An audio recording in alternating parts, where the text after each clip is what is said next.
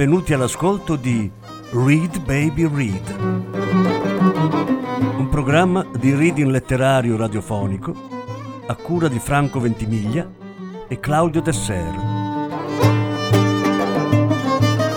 Voce Franco Ventimiglia. Regia Claudio Desser.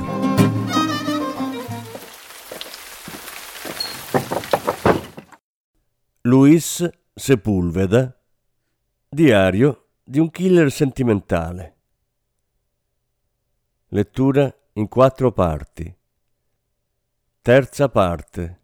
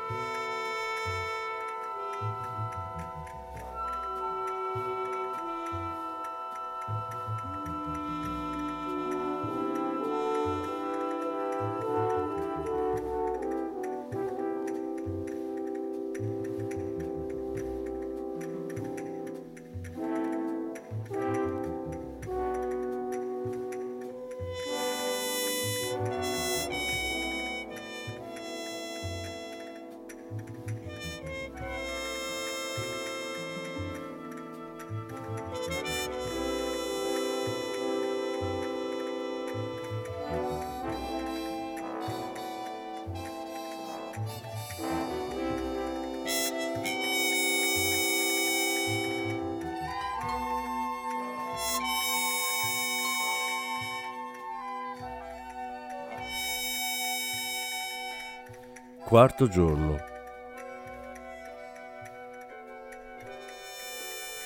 L'uomo che prima o poi avrei dovuto uccidere mi aveva salvato la pelle e mi guidava, tenendomi per mano, nei meandri del Gran Bazar di Istanbul. Si vedeva che era pratico di quel territorio, perché nessun tipo baffuto tentava di vendergli un tappeto. Vi ho detto mille volte che il contatto del bazar non era più buono, mormorò mentre raggiungevamo l'uscita. Già, mi limitai a dire. Ti hanno innervosito i gringo in albergo? chiese, tirando fuori di tasca un telefono cellulare. Già, ripetei. Sei un perfetto idiota. Quelli volevano solo essere sicuri di ricevere la loro fetta, nient'altro. Comunque ora andiamo a prendere la grana, disse e con un gesto mi ordinò di allontanarmi di qualche passo mentre componeva un numero. Già, tornai a ripetere. Sussurrò un paio di parole inintellegibili poi, tirandomi per un braccio, mi trascinò con sé in un caffè pieno zeppo di tipi baffuti che giocavano a backgammon. Là ordinò due caffè turchi. Preferirei un gin, dichiarai, cambiando la linea tematica che avevo seguito durante la fuga. Nomina un solo liquore e lasci le palle sul bancone. Perché non mi hai cercato al centro di congressi? Sono stato abbastanza chiaro quando ho dato le istruzioni, spiegò mescolando il caffè. C'erano altri gringo lì e mi sono innervosito, dissi in tono di scusa. Allora l'incarico mi guardò fisso negli occhi e in qualche modo le mie parole gli avevano appena rivelato che non ero chi si aspettava. Lo osservai anch'io. Era un tipo dal fisico robusto, coi muscoli allenati dalla continua pratica sportiva. Si capiva che era un uomo deciso, abituato a imporsi con la sua schiacciante sicurezza. E mi fece ridere vederlo con la fronte aggrottata mentre pensava in fretta e furia, tentando di riprendersi dalla sorpresa. Che diavolo sei? chiese, portando la mano alla cintura per ricordarmi che aveva una 38 col silenziatore. Sono l'angelo sterminatore. Ho l'ordine di ucciderti, ma non qui. Non so ancora dove ti ammazzerò. Lo vedremo quando verrà il momento. In quel preciso istante si sentì il clacson di un'auto. L'incarico si alzò dalla sedia e con la mano alla cintura iniziò a camminare all'indietro senza voltarmi le spalle. Aveva perso tutta la sua sicurezza.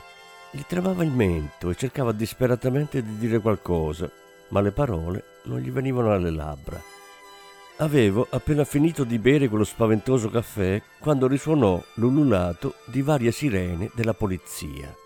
Che succede? chiesi al cameriere mentre pagavo la consumazione. La solita storia. I terroristi curdi hanno ammazzato due commercianti nel bazar.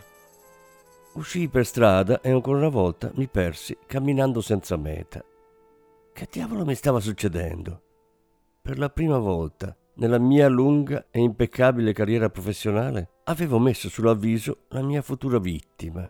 Forse gli uomini della Dea erano sulle mie tracce e la metà dei commercianti dei 3.000 negozi probabilmente stavano dando la mia descrizione alla polizia o all'esercito turco. Maledizione. Mi ero messo alle calcagna tutta quanta la Nato. Alle 5 del pomeriggio faceva un caldo infernale a Istanbul e decisi di cercare la benevola frescura di un edificio maestoso. Era la moschea di Ortaköy e dai suoi giardini scorsi la lingua di cemento del ponte sul Bosforo che unisce l'Europa e l'Asia senza troppe storie. Quando mi affacciai a una fontana, vidi il tipo con indosso una giacca uguale alla mia. Anche il suo volto rispecchiava la mia stessa preoccupazione. Hai battuto il record mondiale di stronzate, esordì a mo' di saluto. Lo so, ma aiutami a pensare. Non hai molto tempo. Acchiappa un taxi e digli di accompagnarti all'aeroporto. L'incarico probabilmente sta facendo la stessa cosa. Se non è già volato chissà dove. E poi non sarebbe male che tu chiamassi Parigi. Può darsi che l'uomo degli incarichi ti abbia lasciato un messaggio nella segreteria telefonica. Seguì i consigli del mio doppio. All'aeroporto comprai un biglietto per Francoforte. Era il primo volo in partenza e decollava dopo due ore. Nel bar internazionale, al sicuro dalle ire dei barbuti ragazzi islamici, mi scolai tre gin e poi chiamai subito Parigi, l'appartamento dei contatti. Non c'era alcun messaggio nella segreteria. Riappesi e stavo per passare nella sala d'imbarco quando uno strano impulso mi fece comporre l'altro numero di Parigi, il numero di quella che fino a poco tempo prima avevo chiamato casa, come un cretino con tanto di previdenza sociale in regola. C'erano vari messaggi, tutti di amici della mia gran figa francese, che manifestavano una generale preoccupazione per il suo mancato rientro dal Messico. E ce n'era uno con la sua voce che suonava come se parlasse con un pugnale a pochi centimetri dalla gola. Sono io, rispondimi per favore. Ho bisogno di parlare con te. Non so cosa mi stia succedendo, ma ho bisogno di te e al tempo stesso non posso partire senza prima rivederlo. Non odiarmi, sei così buono e generoso. Tornerò non appena ho parlato con lui. Ti amo, ma non so cosa mi stia succedendo. Riappesi senza finire di ascoltare il messaggio. Mi ero cacciato in troppi pasticci per mettermi a dare consigli di cuore. Il volo Istanbul-Francoforte durava cinque ore e io ne dormii quattro con l'aiuto di varie bottigliette di gin che una hostess mi servì con esemplare generosità. Prima di portare a termine un incarico cerco di dormire molto e il modo migliore per farlo è evitare i sogni, quei territori in cui veniamo portati senza che ci sia chiesto se vogliamo andarvi. Un collega irlandese mi aveva insegnato il trucco per eluderli. Consiste nel pensare a un ampio panno verde che piano piano copre tutto ciò che abbiamo visto prima di chiudere gli occhi. Yoga dell'assassino lo chiamava l'irlandese e aveva sempre funzionato ma sull'aereo la dannata immagine della mia gran figa francese bucò la stoffa verde e spuntò fuori, fresca ed eccitante, come se emergesse da una laguna. E mi portò per mano, in una giornata d'autunno, nei giardini del Luxembourg, mi sbucciò le caldaroste comprate all'uscita Gobelin della metropolitana, mi accarezzò il petto con movimenti involontari, dopo la faticaccia che richiedono gli orgasmi simultanei. Mi fece bere piccoli sorsi di Sancerre freddo nella sua bocca calda, scrisse frasi d'amore con la lingua sullo specchio, mi imprigionò le mani con le gambe mentre le spalmavo addosso della crema su una spiaggia di Porto Rico. Mi ordinò con urgenza del sesso su un tavolo da blackjack in un casino di Orlando mi lesse versi di Prévert, di Dylan Thomas e di altri tizi che mi lasciarono del tutto indifferente. Mi sussurrò canzoni di Brel e io giurai che capivo le parole. Non fu facile svegliarsi senza aggrapparsi al suo dannato nome. Il tassista che mi portò in centro dall'aeroporto era turco, ma la sua nazionalità non lo escludeva dalla tribù universale degli importuni. Che impressione ha avuto di Istanbul? Bella città, non è vero? Mi sparò addosso, senza misericordia. Come fa a sapere che vengo da lì? Perché è l'ultimo volo internazionale intervallato. Sa di cosa parlo? A Francoforte atterra un aereo ogni tre minuti, ma i voli provenienti dalla Turchia arrivano sulla pista ad alta sicurezza. È per via dei curdi, sa? Sono un mucchio di terroristi e i tedeschi prendono le loro precauzioni. Sono stato malissimo a Istanbul. Ah, ci credo. Succede ai turisti che non si lasciano consigliare. A Istanbul non becca una donna neppure se è Alain Delon, ma ci sono le svedesi e le tedesche, bianche come il latte, sulle spiagge di Edirne. Fanno tutte il bagno nude e se ne stanno lì a bruciare sulla spiaggia. Se invece il signore è più esigente, le strade di Galata sono piene di efebi da sogno. È come Cadaches, ma il marco tedesco apre qualsiasi cuore o culetto. Grazie per le informazioni, ma volevo scoparmi una donna pelosa. E poi il Chador mi eccita da morire, assicurai a quel lontano figlio di Allah.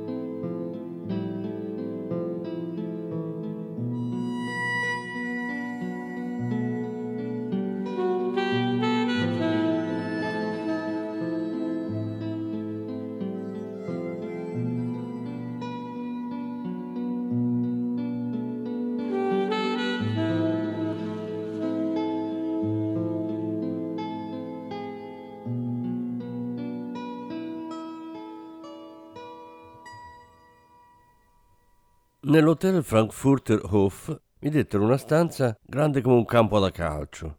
Ordinai che mi portassero in camera una bottiglia di gin e chiamai l'uomo degli incarichi. Devo parlarti e subito, spiegai. D'accordo. Ovunque tu sia, cerca un telefono pubblico e chiamami fra mezz'ora a un cellulare del quale subito dopo ti dimenticherai per sempre, disse dettandomi il numero lasciai passare il tempo nell'atrio dell'albergo. Il posto era pieno di belle ragazze. Era come una dimostrazione esagerata della bellezza che è capace di offrire il genere femminile. Vari cartellini di identificazione appuntati su altrettante scollature mi rivelarono che a Francoforte aveva luogo l'annuale fiera della moda. Era come vedere la mia gran figa francese moltiplicata in un labirinto di specchi. Ma la bellezza è effimera, come è noto, e mi diressi verso una cabina per parlare con l'uomo degli incarichi. Adoro la capacità di sintesi, dichiarò. L'ho visto. Per poco non faccio fuori un agente della DEA. E dopo lui mi ha salvato la pelle eliminando due tizi. Chi è l'appaltatore? La DEA. Merda, non sintetizzare così tanto, ne sei sicuro? Non ho mai visto una tessera meglio riuscita. Credo che la tua grana verrà raddoppiata. Ti chiamo a Parigi domani a mezzogiorno. Vedi tu come arrivare in tempo. Concluse lui e riappese. Quando uscì dalla cabina mi abbordò una tipa magra con gli occhi verdi. Quella camicia è di Kendo, assicurò in francese. Non volli mettermi a discuterne la paternità. In fondo è possibilissimo che le gallerie Lafayette vendano camicie firmate. Tu hai occhio, bambina. Andiamo a studiare le asole, risposi, cingendolo alla vita. Quegli occhi verdi nascondevano il balsamo per eludere i sogni. Quinto giorno. Alle otto di sera del giorno successivo, obbedendo agli ordini dell'uomo degli incarichi, Avevo il culo comodamente piazzato davanti al volante di una Mercedes-Benz nel parcheggio di una rent-a-car dell'aeroporto Charles de Gaulle. Il Concorde sarebbe atterrato nel giro di pochi minuti e fra i passeggeri del volo New York-Parigi ci sarebbe stato quell'individuo di cui non conoscevo che la voce.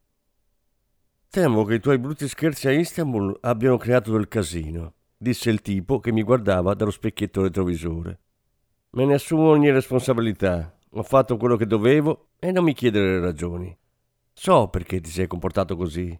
Quella ragazzetta ti ha messo al tappeto e sei completamente fuori di testa. Non hai paura di incontrare l'uomo degli incarichi.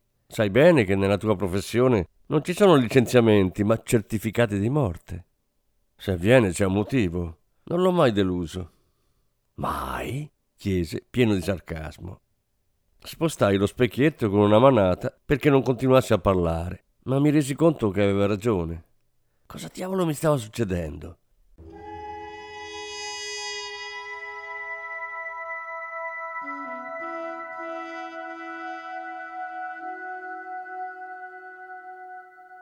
Trouble in my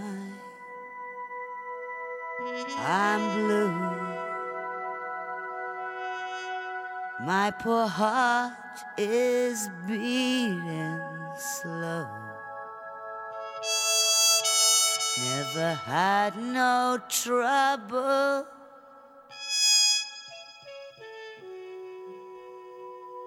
In my life before.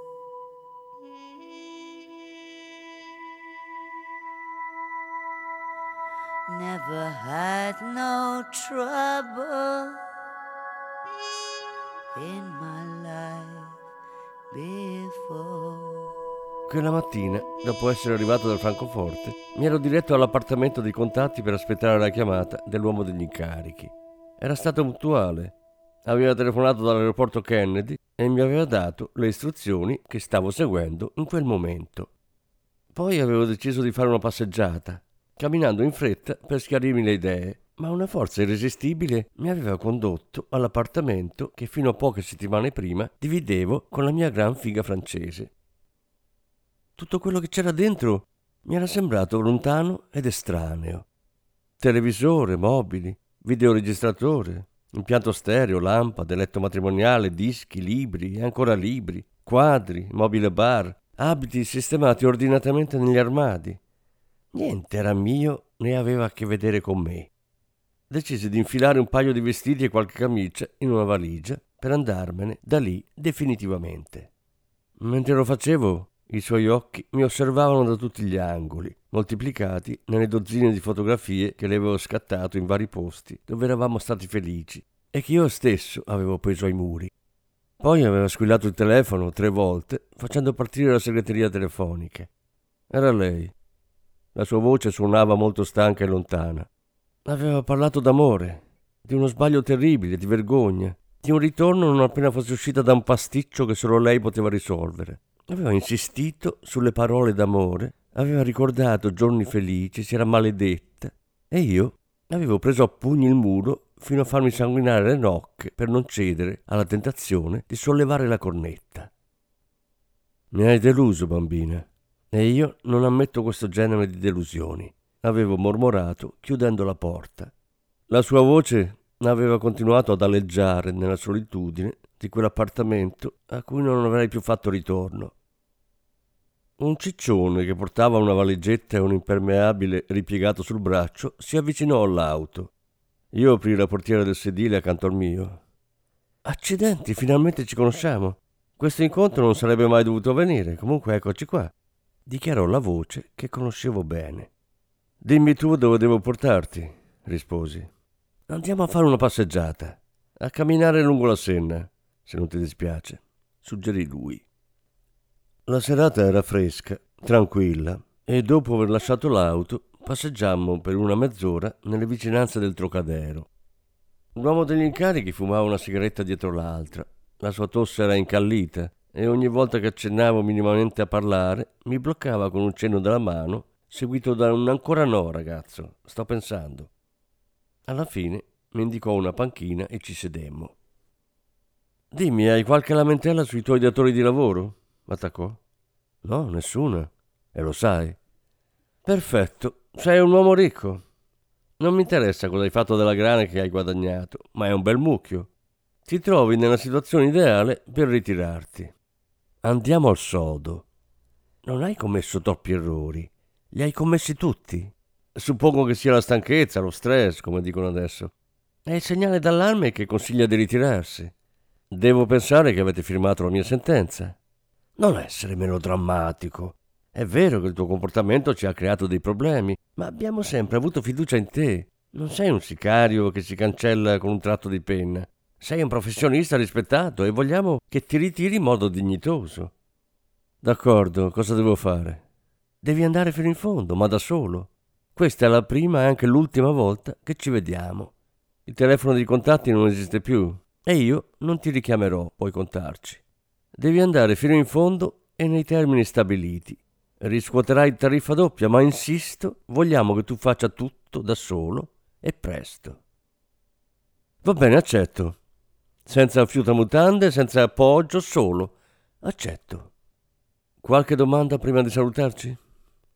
Perché devo ucciderlo? Vuoi davvero saperlo?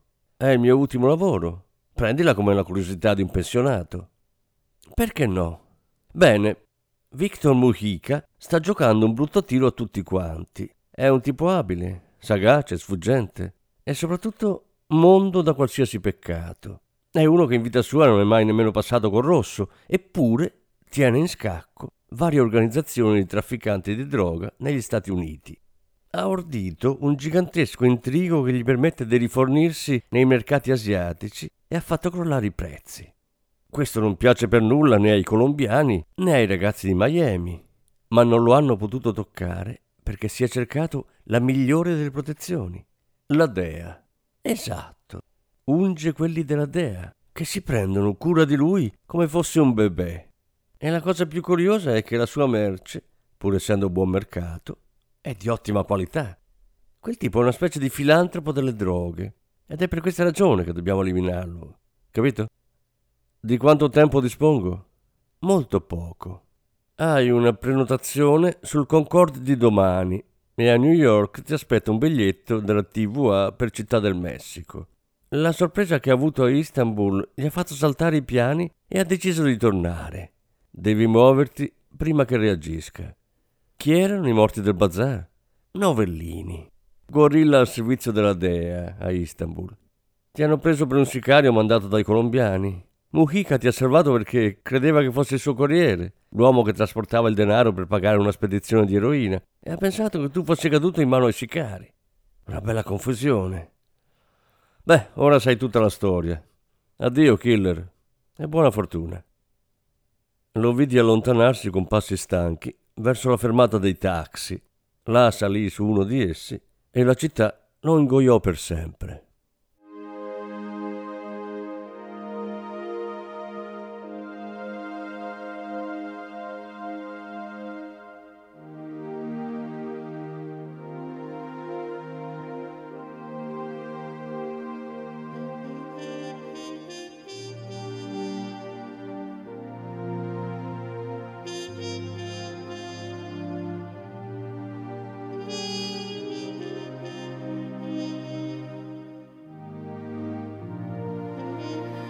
Gotta make your own rules, child.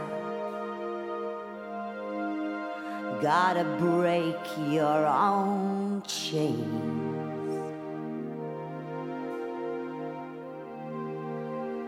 The dreams that possess you can blossom and bless you or run you insane.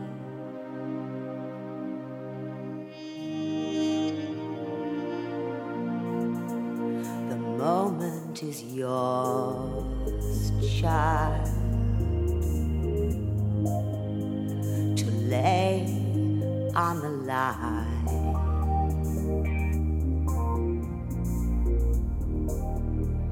The past just don't matter.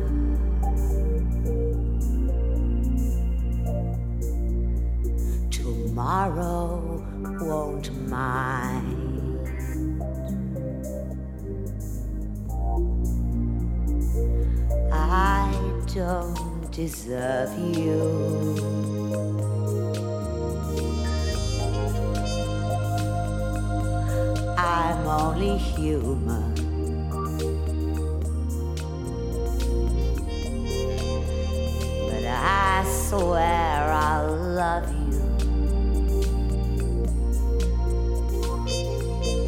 Just as hard as I can.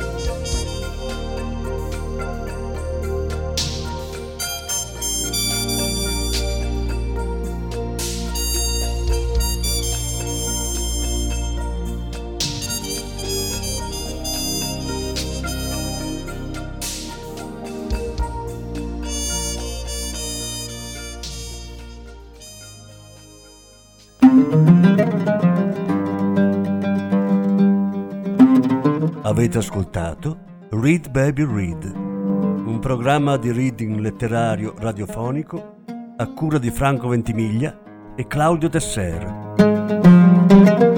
Grazie per l'ascolto, alla prossima settimana.